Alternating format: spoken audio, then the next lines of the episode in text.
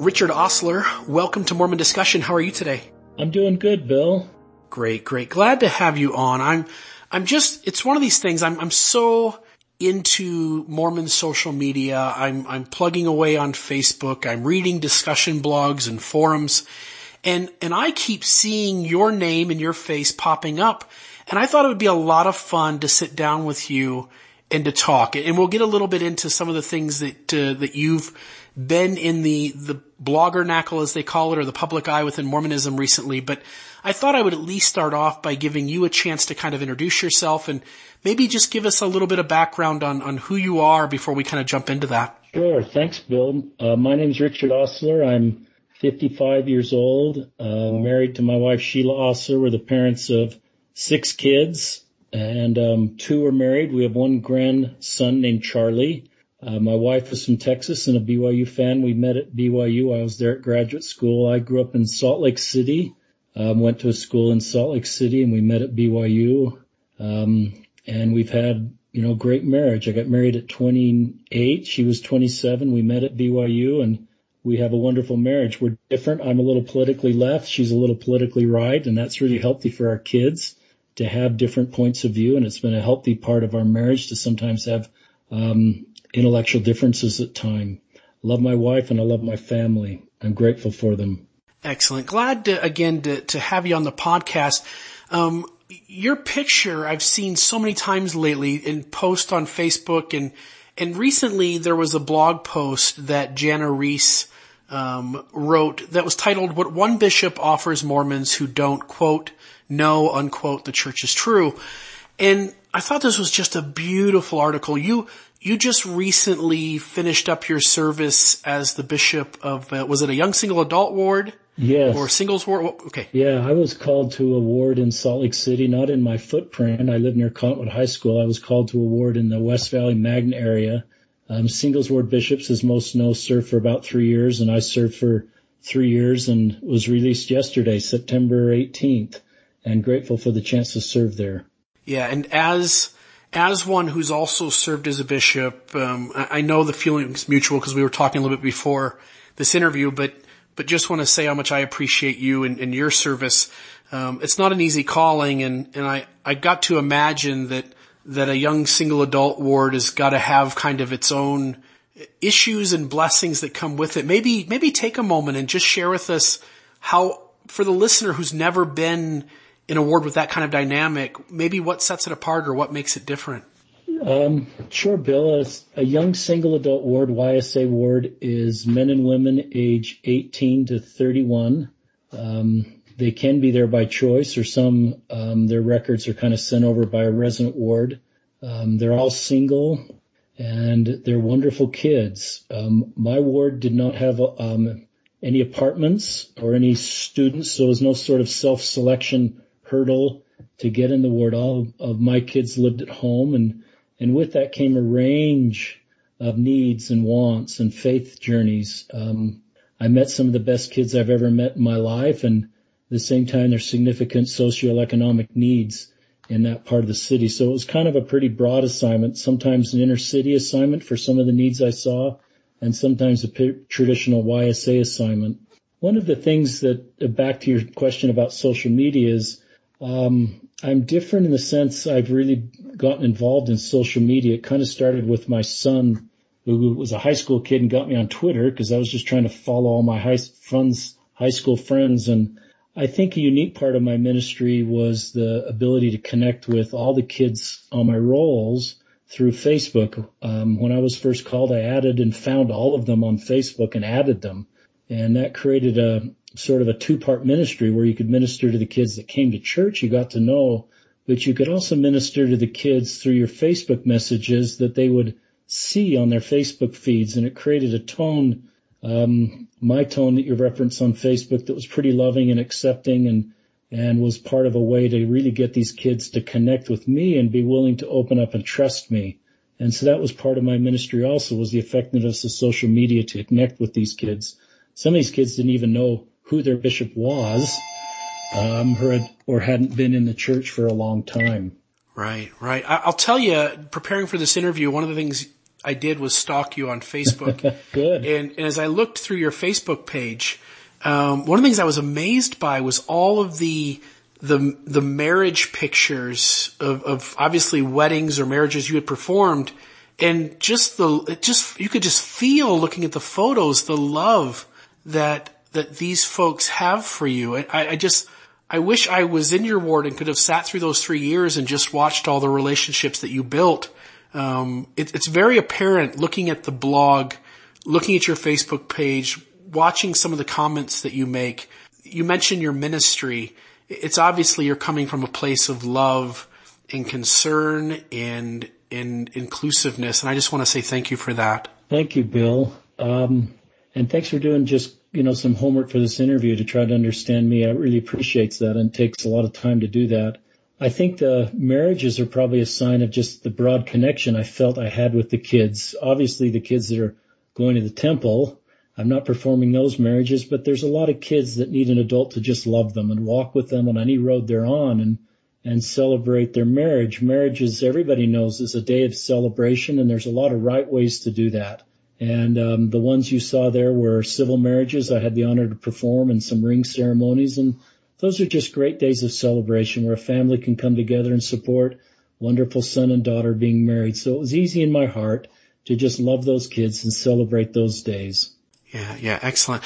I, I do want to ask you a little bit about your growing up. It, it, it, and I want to get into this as we get through the interview, but it's obvious that you've gone through some, what I would call a faith transition and, and it, it becomes apparent in the way that you are talking about loving those with doubts and having concern for them, loving those who are LGBT and having concern for them.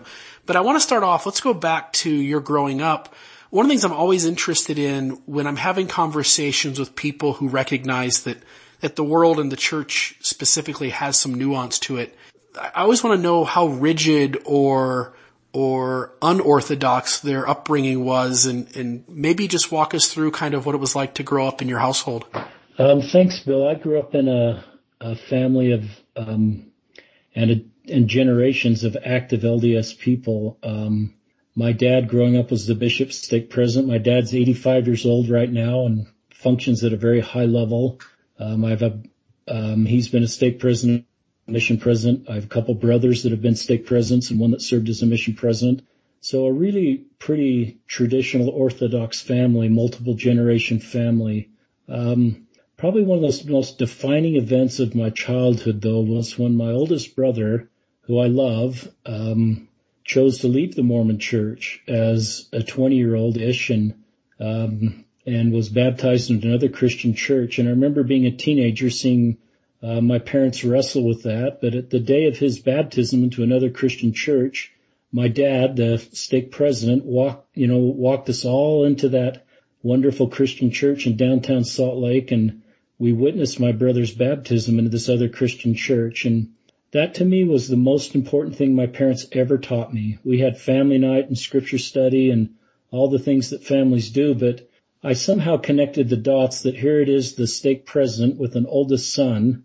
He's sending all these kids on missions, but his oldest son who he loves and I love chose a different path and he's got impressionable younger children in the home and he brought all of us at a younger impressionable age, quote unquote, to this baptism and and it was probably one of the most important events in my life to see true Christianity and see him love first his family and do everything he could to keep his family together. So it was a pretty orthodox family, but it is a family that at the beginning of the day and the end of the day, love and family was first. So, so you come from what you would call an orthodox background, but, but from a family that would put the individual kind of ahead of whatever lines we th- we think exist, right? Yeah, very much so. And so it was, a, it was probably a healthy way for me to think um, and help me understand the doctrine of the church, especially love. Um, that's I believe is a doctrine of the church and perhaps one of the most important doctrines of the church. And sometimes we forget about that doctrine and we go straight to rules and commandments. And they didn't in that case. They just said we're going to love our child first and walk with him and support him. And he's never walked away from the family. The lessons, the the blessings of that decision have been immense just with the wonderful relationships we all have as a family and how close that brother is, you know, in his late fifties to my entire family. Yeah, I was just, I was just in a lesson Sunday where I shared a quote from, I believe the general authority is S. Dilworth Young. I think he was a member of the 70. And, and he makes the, he makes the comment that if there's ever a discrepancy between what the Spirit tells you and the program of the church, go with the Spirit, which I think is just a beautiful quote. And it's obvious that you live by that as I'm, as I'm, you know, reading about you in this blog post by Jana Riess, and as I've seen some of the things you've, you've done in social media over the last month or two, where I've really just seen your, you become more prominent in, in kind of sharing this inclusive, loving perspective. You, you share this experience with your dad and your brother early on. I'm, I'm curious now that you've, that I'm seeing you in this place of inclusiveness and Christ-like love. I'm wondering what other experiences you've had in your life that have kind of shaped you to to this point where you're you're being a little more public um, and having kind of this stance of of wanting to really help those whether they be LGBT folks or whether they be folks with with really serious doubts in the church. What what other things have happened along uh, along your life that have that have helped you come to this place? Well, a couple thoughts on that. I hope I remember both of them. I'm thinking about them. The first one is I noticed I was different um, than some of my wonderful Mormon brothers and sisters on my mission in England. I was a, I was and still am a deeply committed Mormon, but on those doorsteps, we did a lot of door knocking in northern England. I would find it easy to sort of listen to other people talk about their religion and what they believed and how they felt. And um, it never you know, made me want to believe less in Mormonism, but my companions would often tease me, but you're going to get converted. You're, you, you know, you sort of are, find it easy to listen to them. And I've, I never got converted and I've walked a lot of people into Mormonism that I believed in, but I've just learned, Bill, early on, I was just wired to be able to sort of listen to other people, learn from other people and not sort of have to get emotionally activated when somebody, um, said something that was different than my belief, sort of my ability to empathize and understand and give them permission to feel differently and not be threatened by that is something that I've noticed about me. Maybe the first evidence was that back in my mission. And that's going way back there in 1980 in Northern England. Um, but nothing really dramatic. You know, there's things like Black Lives Matter and I don't know if we want to go very political here, but there's something about my brain that allows me to be a black teenager driving in a car at night and and the fear that I would feel if I were a black teenager versus me, a 55 year old white guy in a nice car, I just recognized that my life would be different and I would feel different. And I'm not trying to do go po- too political here, but it's just a no, an understanding that I can sort of walk in other people's shoes and know how they feel. So I have great empathy for black male teenagers and perhaps what they might face, even though at times they make mistakes too. Um, but nothing really dramatic. I think one of the second parts of my answer to your question is um, is when I became a bishop. I I just defined I'm partly retired and have only one son at home, so I have a lot of time. And I decided that I would define my ministry and my assignment as not just the kids that reach out to me and get on my calendar through working through an executive secretary. That's you know, a fine way to work and most bishops work that way. But I also, and a lot of bishops do this, I just thought I'm going to proactively reach out to kids um, because of my connection on social media and, and try to get them to meet with me or just start interacting with them with just softball messages so they could trust me. And so maybe 80, 90% of the kids I met with were kids that I kind of had a connection to and would get them to meet with me without going through an executive secretary. That would eliminate a lot of the kids. I'd just lose a lot of kids if I went through that process. And so I, and then I found that my calendar was just filling up because I made myself available.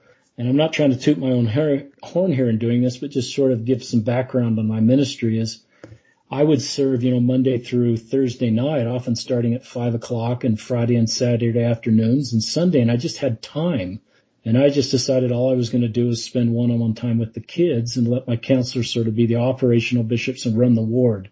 So they ran the ward, they did everything, and I just met with kids. And I think one of the things that because of the volume of interviews I did, I just started to um, not question, you know, some of the things I've been taught, but just sort of feel firsthand for these kids and some of the complex issues that they were dealing with and sort of get direct inspiration from Heavenly Father on how to help them and not sort of rely on maybe some of the biases I came to the job with. When you meet, you know, 150, 200 kids that have, you know, broken the law of chastity with intercourse or oral sex, you sort of, you have a, a volume of kids you meet with and you sort of get a feeling for the goodness of their hearts, the pureness of their soul, and just that sin sometimes is, you know, not, you know, sometimes sin is not core to them. It's something that perhaps is above the waterline of an iceberg and, and you start to deal with things on a very individual basis versus just a cookie cutter approach because of the volume of kids you deal with.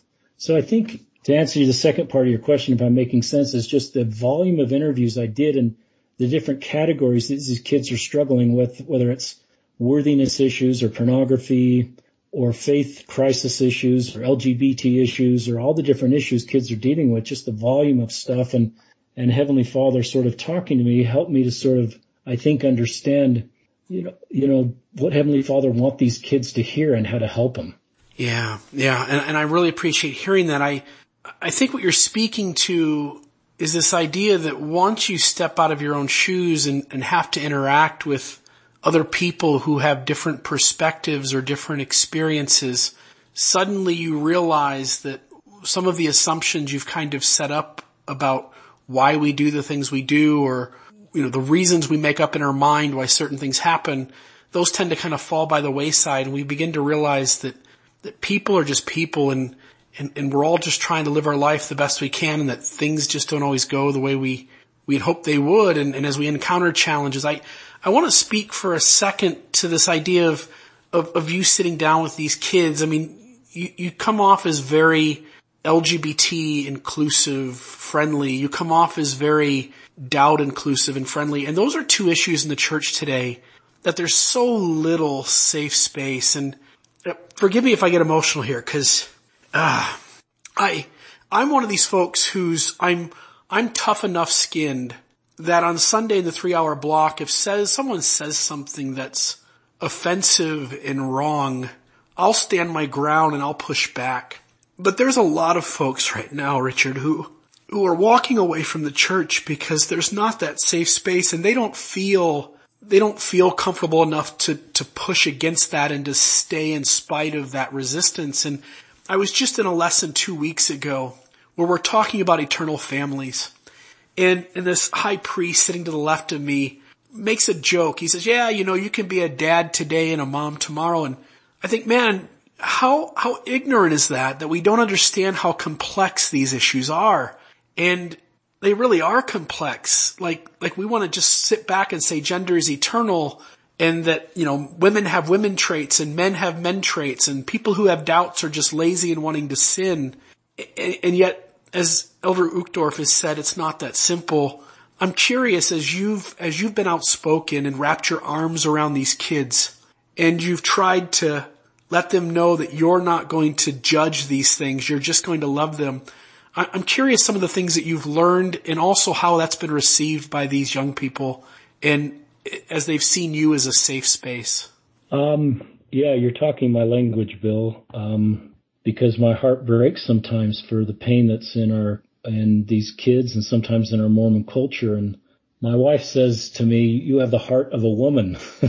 and I thought about that for a while and I think, and I decided that's a great compliment she's giving me. And it's probably a stereotype that women have kinder, more gentle hearts than men, because obviously lots of men have that, but I'm wired to feel with my heart and can walk where these kids are and put myself in their shoes and feel their pain. And, and most of the kids just need someone to, you, you've got to create an environment, as you know, and many bishops know, where it's just completely trusting and completely loving and as they start to talk about things that are hard for them, you validate how they feel and you ask follow-up questions to make sure you know how they feel and you take notes and you, and you hold back on your urge to teach or prescribe or suggest. And boy, for the first part of those tender interviews, my job as a bishop, I believe, is to do a lot of listening and make sure I really, really understand how someone feels. Those sweet people that open up with confession stuff, I just tell them, when they start to do that, that they're heroes in my eyes for having the guts to come in. You look them in the eye, you don't look down, you don't shame them, you just tell them that they're heroic for coming in and having the guts to talk to you, whether it's sin stuff or faith journey stuff or um, concerns about this or that, that they're, so you have to validate first that they're just willing to talk. Cause you're right in our Mormon culture, it's kind of hard sometimes for people to talk if it's not consistent with what the narrative is or the testimony road is. I sometimes feel like of my 300 kids that about 30% sort of fit the mold or just fit the culture perfectly and do everything in the right order and, and have the right sort of everything in order. And there's another 70% that don't. And maybe 80% of that 70% actually wants to be in the church. They actually believe in the church, but for one reason or another, they don't quite fit the mold. And so they just, whether it's commandment issues or faith issues or this or that issue, they actually want to fit in. They just can't quite make it work because of the culture um, is hard for them just to feel loved and accepted. Do you, do you feel like I know that you provide like a safe space. I can just I can tell that. I can tell that by watching some of the things you say, by reading some of the you know the article again from Jana. As I've gotten to kind of know you from the outside, looking at what you're doing, it's obvious that you're providing the safe space for these kids. Um, I'm just curious what your thoughts are because because as you're gathering, I mean, church history is really messy. Being a gay Latter-day Saint is so tough. And in, in these two issues, if, if you don't have that safe space, there's way more pressure pushing you out than encouragement to stay in. I'm just curious what your thoughts are on, besides you and me, like if all bishops could ad- adopt that kind of a view and if, if the church in the way it kind of frames things officially could adopt that kind of a view. Your thoughts on our chances of keeping these kids rather than them walking out and, and not coming back? Um, couple thoughts on that is the policy statements, as I've been in my Facebook posts, have uh, been pretty open with that. That those have been hard for me. Um, I think a, great percentage of our members, rightly so, process that in their head and and were thoughtful about it and felt the prophet had spoken. But there's another group of members, and I fell into that group where it just kind of hit me in my in my heart and in my gut, and I just felt the pain, the personal pain, because I could feel the pain of the LGBT community. And for the policy statements, I support the doctrine of traditional marriage. I support our prophet. I have both feet in the church, but I recognize that that statement brought significant pain into my um, LGBT friends. I didn't have a lot at the time, but I just felt um, I wanted to understand their pain. So after the November statements, I proactively sought out my gay friends and would and met with them and just wanted to understand how they felt. Most of those really were not in my ward. Most of them were just connections through social media and high school friends and this or that friend. And it was a, it was, um, an eye-opening experience for them because I sort of just wanted to go into those meetings deprogrammed of any biases that anybody or any organization had brought to me. And I just, as I met with my, those LGBT friends, I just felt goodness. I felt contributor people to society. Some were, you know, celibate and aligned with the church, but some were in same-sex relationships. And I universally felt goodness and kindness and love. And I was not threatened by them. Um, I didn't feel that they were doing anything to change, um, the doctrine of the church or the mission of the church. I didn't feel that their lifestyle was infringing on any religious liberties that I have. Some may be, but the ones I met with, you know, were not that way. And so it was sort of an awakening to me that this group is a wonderful group of people, some of Heavenly Father's very best sons and daughters.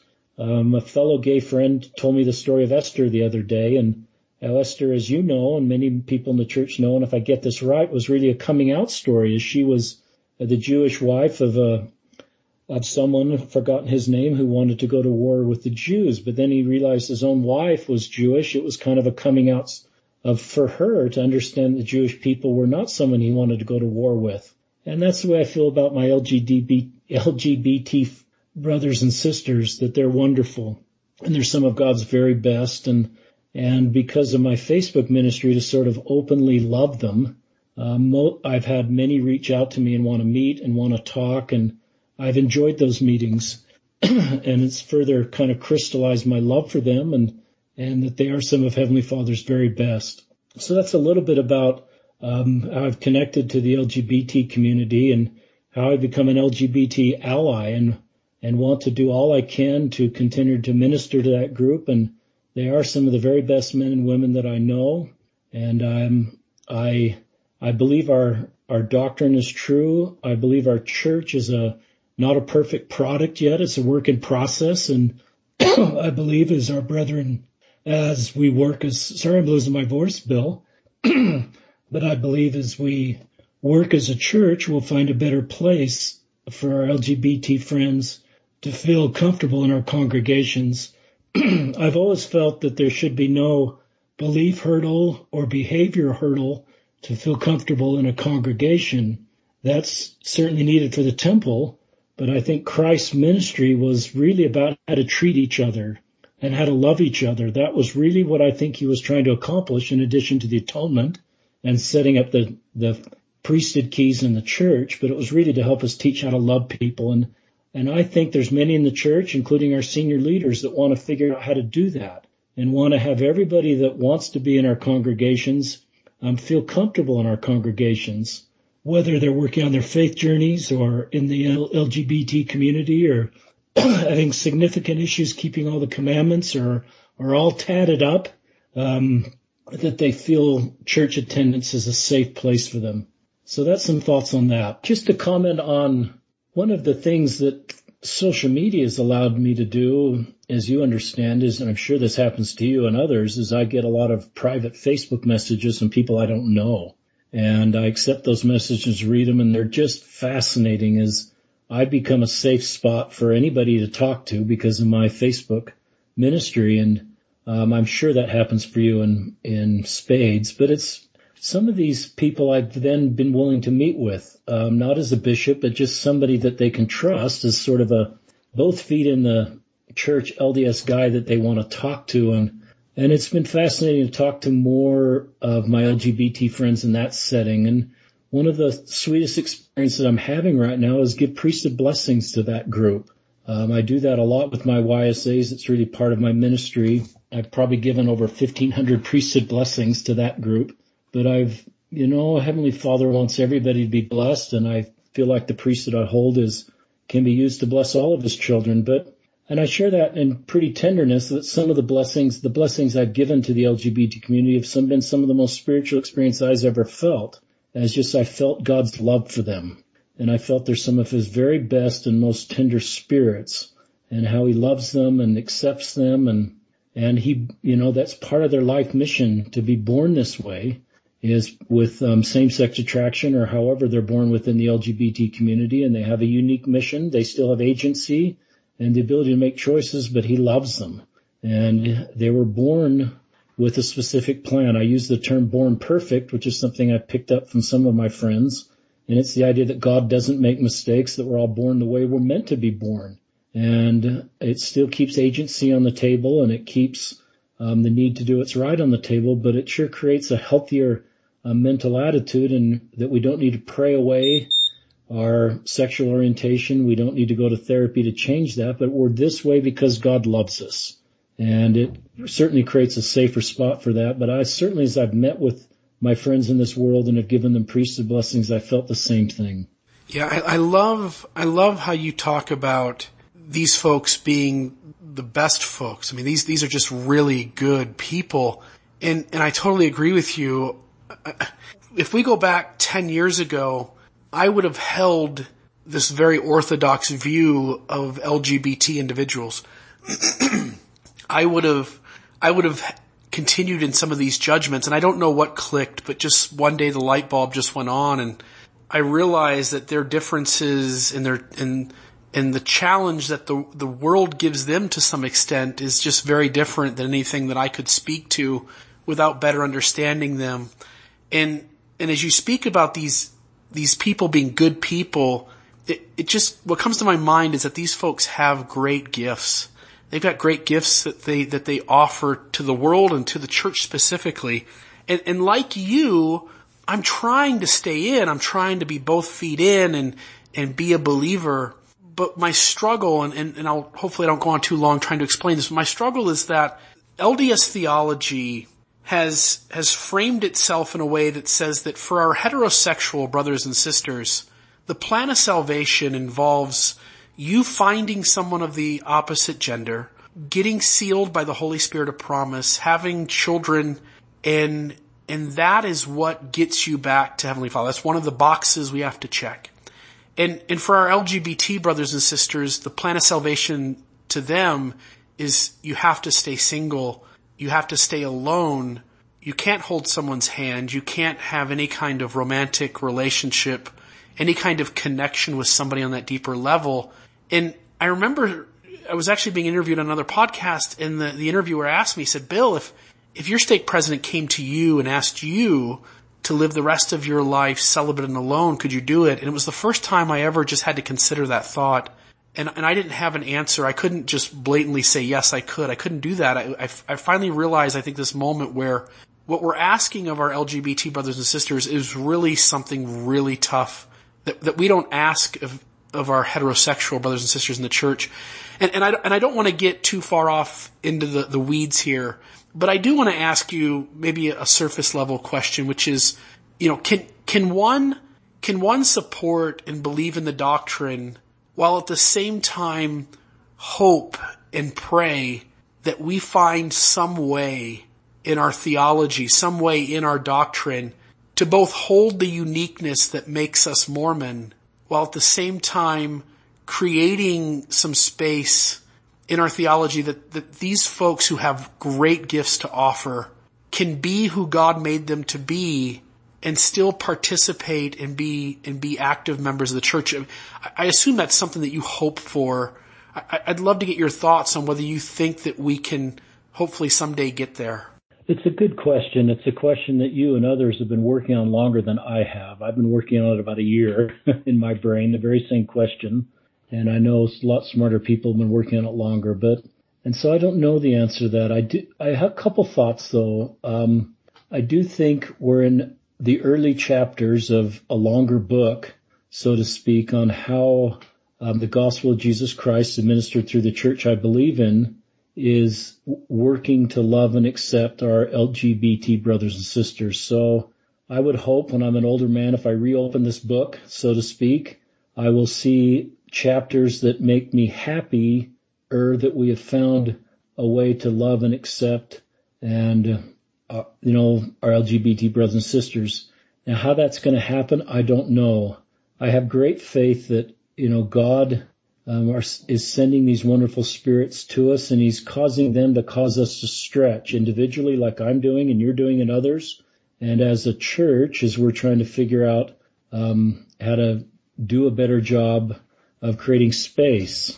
So I don't have the answers. I just share the same hope. I don't, I'm not out there change, hope advocating that the doctrine of the church changes. That's, um, I am sure comfortable that we can start first with love. I think sometimes when we see a, uh, an LGBT brother or sister, we go straight to, well, are they acting on it? we don't say that for our single, you know, brothers and sisters. And so I think we do go, we're a little biased to go t- quickly to doctrine when we look at people that perhaps are different than us. And I, I go back to, you know, what Christ really taught in his ministry and what the great commandment is to love one another. And so I think we can do a better job of loving everybody first and accepting everybody into our congregations and creating a safe spot there for everybody. Now the next steps beyond that, uh, you know, I'm not sure. I just hope that when I read later chapters in this book, Bill, that I'll see, wow, we've really come a long ways and we've created a way for um, everybody to be loved and accepted in our congregations and maybe broadly in our theology. Yeah. Yeah, beautiful. I uh, I'm curious as you've now been more public over the last few months. Ha- have you gotten any pushback from from those around you, whether it be lay members, whether it be leadership above you? Has anybody has anybody you know asked you to kind of settle down or not be so public with with your inclusiveness? Um, that's a really good question. I've thought a lot about that. I um, very little. A couple a couple comments from um, people my age, not necessarily leaders. Um, I think that there's obviously concern that perhaps what I'm doing is not completely consistent with what the brethren are teaching right now or the doctrine of the church, but I don't feel a conflict there because I'm I'm not trying to change the doctrine of the church or um, override anything that's present in the church, just trying to create a feeling that we should love and accept everybody. And these are some of Heavenly Father's very best. Um, but I assume that maybe there's been some of that with people behind the scenes a little concerned about some of the things I'm posting. I sense I've wondered in my own congregation if there's members of my own congregation that are a little worried about their very own bishop. Uh, but I haven't felt anything from my congregation. I have people comment all the time on how grateful their congregate our congregation is because it seems so loving and accepting to everybody. And there seems to be a theme within our congregation. I have been released of just loving everybody, um, no matter where they come from and what their station is. So, but I bet there's been some of that, and I, um, and so I'm aware of that, and I've kind of decided in my mind that I'm going to try to do in my social media ministry what I think Heavenly Father wants me to do, and what I think is a way to minister to his sons and daughters, realizing at times that may be uncomfortable some people that I love and respect and look up to. Yeah, yeah. Um, kind of maybe heading towards wrapping up here. I we haven't talked a whole lot about doubt. the the church over the last few years has said both publicly as well as showed it in their actions that they're trying to be more transparent I, I still think we have a long ways to go. I still think we're framing things in the best light possible, but that reality and the data still takes us just a little further into the messiness. Your, maybe some of your specific thoughts as you've sat down with people who, for them, it just isn't adding up and, and they're struggling with that. Any specific thoughts on doubt and, and, and in the church yeah. right now? You know, I didn't, good question, Bill. And three years ago, I probably wouldn't have any idea that any of this was going on. And I just gave simple answers to the people that were leaving the church or having doubt. And I need to repent of all of that. Um, I've just, as I've met with wonderful, committed, you know, LDS kids that have doubts, I've just felt their sincerity. I felt their testimony. I felt their wrestling and doing all the things that we teach them to do to overcome doubt and they still have doubt. And so I've just sort of done a paradigm shift in my mind that realizing that this is the path for some of Heavenly Father's very best sons and daughters is to go through um, periods of time where they doubt. And we need to sort of normalize that, um, embrace it for some, and not, as you understand and many do, not sort of give them simple answers or question their sincerity or, um, and just, boy, make it much more transparent in our Mormon culture to have people be able to openly talk about their doubt um, and feel like there's a community around them that loves them, supports them, and gives them permission to doubt, and doesn't sort of judge them for doubting. Um, there are wonderful people, as you know, that are doubting. There's lots of reasons they're doubting. There's mess, messy issues in the history of the church. There's current things in our current culture that are uncomfortable for people, and so I think it's just part of um, a, a, a difficult time that a lot of people are going through that can be very healthy in the long run if we help wonderful people with doubt, you know, understand that they're wonderful and it may be part of the plan for them to doubt and it may make them stronger in the long run. And they may help others with doubts because they've had their own doubts and it may just be something that's very, very healthy for them. But it's emotionally traumatic, as you and many others know, and to have a community around them that is not sensitive to that emotional trauma they're feeling is everything sort of potentially crumbles around them just adds to their load. and they need people sort of on their side of the table walking with them and understanding and validating and helping them um, feel that they're loved as they walk through these periods of doubt. We certainly have a feeling of absoluteness and finality in our culture at times where it's I know with every fiber of my being and it's absolutes and boy, for a lot of people that's true, but for a lot of people there's a lot of gray. And if they don't feel sort of like the the traditional narrative, they feel like something's different about them or they don't belong, and so they walk right out of Mormonism. And um, boy, there's a lot of people walking out of Mormonism right now for uh, because I think they just it's painful for them to be in Mormonism with doubts, and they don't feel um, permission to sort of be on this road and have people walking with them. So that's some thoughts about doubts. Yeah. You, in this, in this article with Jana Riess, uh, one of the points that you made was that I trust that they are receiving personal revelation. You, uh, you say instead of being prescriptive, I often feel impressed to invite the person I'm meeting with to d- discuss and act on their impressions to address their faith journey. I believe strongly in the principle of personal revelation and that it is unique and customized to each person. I, I was just having a conversation with my boss, and another employee today at work.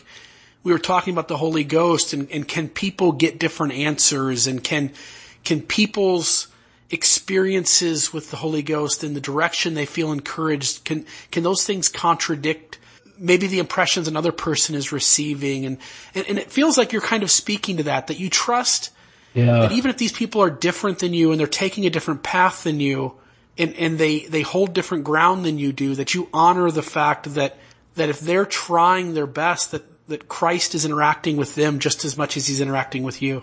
I'm glad you brought that up, Bill. I think at the beginning of my ministry, I was probably pretty cookie cutter and gave the traditional answers, but the volume of people I talked to just caused me to start to feel different.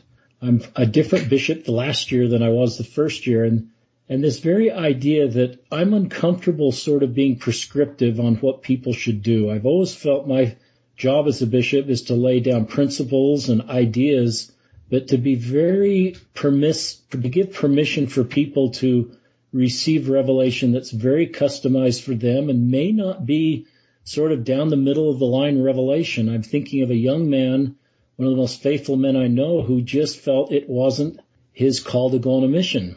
And he had tremendous pressure from everybody, reminding him it's a priesthood duty. But as I listened to this young man talk, I just, the impressions that came into my mind was to validate his decision not to go on a mission and to keep both feet in the church, which he wanted to do and move forward. And it became clear over time why he was acting on personal revelation for him to do exactly what he's supposed to do. And I, he's a hero to me because he worked through that very difficult cultural expectation for him and sort of survived it.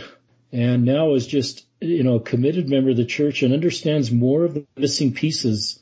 There's great myths in people's lives and missing pieces of the puzzle. And and I think Heavenly Father knows all the missing pieces, but I'm uncomfortable that me as a priesthood holder should always know what those missing pieces are or how to clear the myths. And the longer I served, the more I didn't want to be prescriptive and didn't want to sort of give my take, but really help them to understand that they had personal revelation and to sort of empower them to receive it, even if they're in the middle of big sins or big faith you know, issues, I think Heavenly Father's channel to them does not change based on yes or no on a faith crisis, yes or no on being LGBT, yes or no on having significant commandment issues. Um, he loves them and wants to talk to them and give them personal revelation. So that's very much something I feel like I've come to better understand um, towards the end of my ministry as a bishop. I, I love that you keep using this word ministry. I I've thought of that word often I, I know that there are probably people in the church who are really uncomfortable with what I do. And yet I've felt called to do this, to be a voice that helps validate and empathize with those who are having a hard time and, and, and to recognize that that conversation probably doesn't make our more orthodox members comfortable. It probably makes them very uncomfortable, but, but I feel called to do it. And, and I feel just as you're calling these things that you care about your ministry, I feel like the things I'm doing are my ministry, and I love using that word. It's it's not a word that Mormonism, I think, has been real comfortable with with people outside of the leadership saying they have a ministry. But as I look at people like you and others who are who are reaching out to those in the margins, to me it is just a beautiful word that that speaks of the same thing that Christ did, which was to reach out to those who who on some way, shape, or form were on the fringe of their society or of their faith.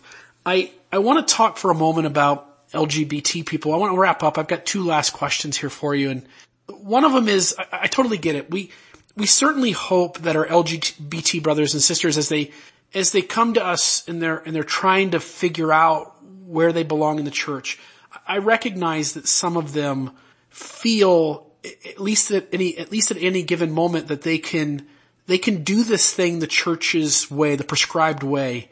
But there are others who, who don't feel they can. They're, again, as you say, they're good people. They've got great gifts. They, they're among God's very best.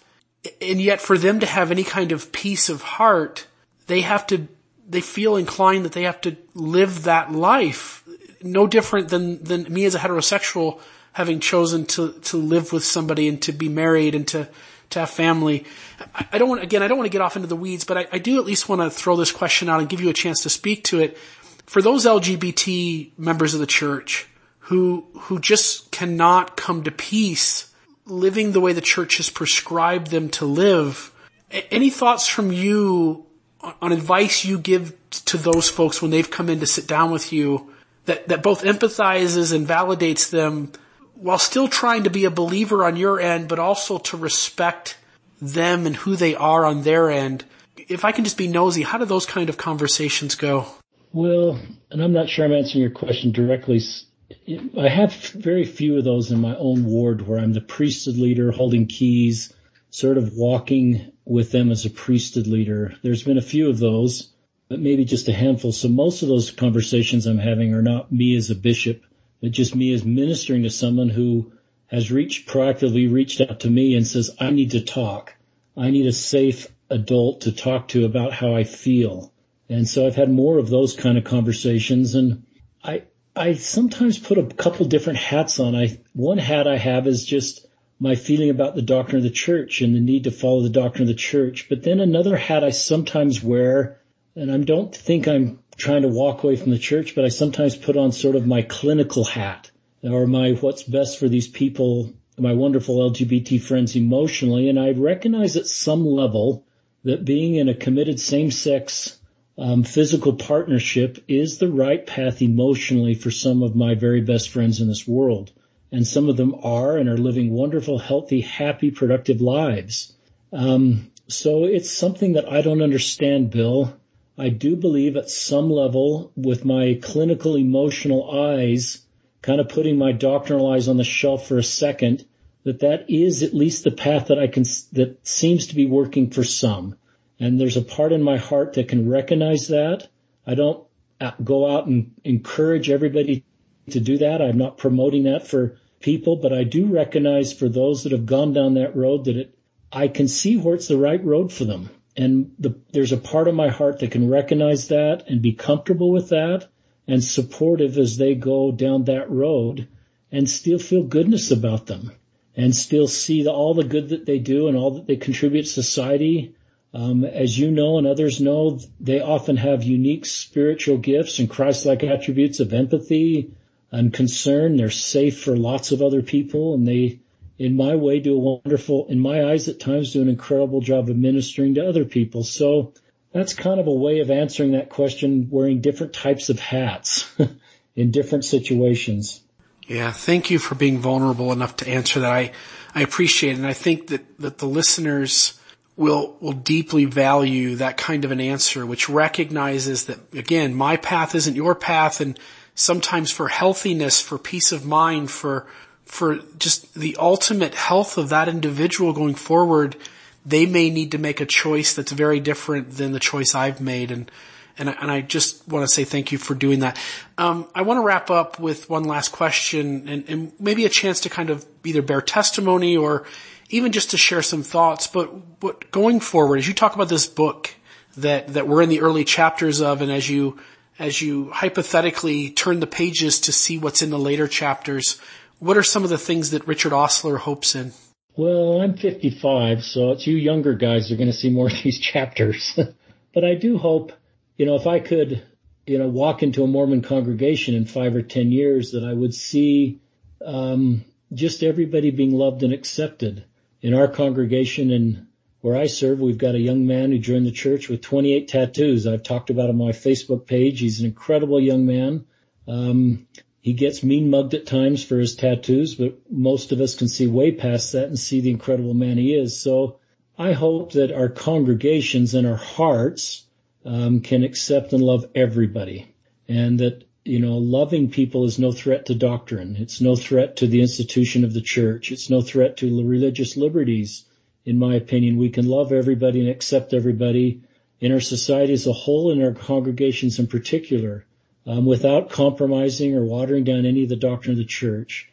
So I hope in the future chapters, just kind of this way of thinking that, you know, I as a member of the church can embrace and love everybody. And it doesn't mean I'm selling the church out or not heart consistent with the doctrine. I think it is the doctrine of our church. and it is the ministry of Christ. And then there's the time to stand for doctrine. And certainly when it comes time to decide who goes to the temple, I think that's a, a situation where there needs to be a belief requirement and a behavior requirement to go to the temple. Um, and there's other times to stand for doctrine. If I'm a bishop and standing in judgment for someone in my ward and that's tender situation, I need to stand for doctrine. Um, as well as stand for very much of a lot of love. But most of the time, I think we can just stand for love and love and accept everybody. Very few people really have to stand in judgment of other people. A bishop does at times, but even a bishop doesn't need to do that very often. Um, maybe in a church disciplinary situation or in a tender counseling moment, but most of us just can stand for love and acceptance. And so that's what I hope in going back to this book that is in, you know, the earlier, some of the more closer chapters is that we just learn to do that better. Um, it's not that our church members are broken or naive or need to be fixed. It's just kind of a different way of thinking, a mature way of thinking. And obviously people understand things a lot better than I do, but that's certainly something I think we can all do. And, and I'm open to, in this wonderful church of ours, receiving further revelation. And so I hope in some later chapters we receive further revelation. I don't want to infer what I think that revelation should be or where it should go, but I hope that there is further revelation that's received by um, the wonderful leaders that I sustain, some of the best men on the planet, to understand better how to how to have the the the gospel, the church that represents the gospel of Jesus Christ work for everybody better. So those I don't know what those chapters will look like, Bill, but I I'm excited to see them someday. I'll I'll tell you, Richard, I am I'm optimistic that if the church calls a lot more leaders like you those those later chapters are going to be quite beautiful. Um, Richard Ostler, thank you so much for being on today, and I just want to say thank you from the bottom of my heart for all that you do, and I look forward to seeing all the things that uh, that that you'll continue to be doing, and and just to watch your involvement out there within Mormonism. Thank you so much for being on. Thank you, Bill.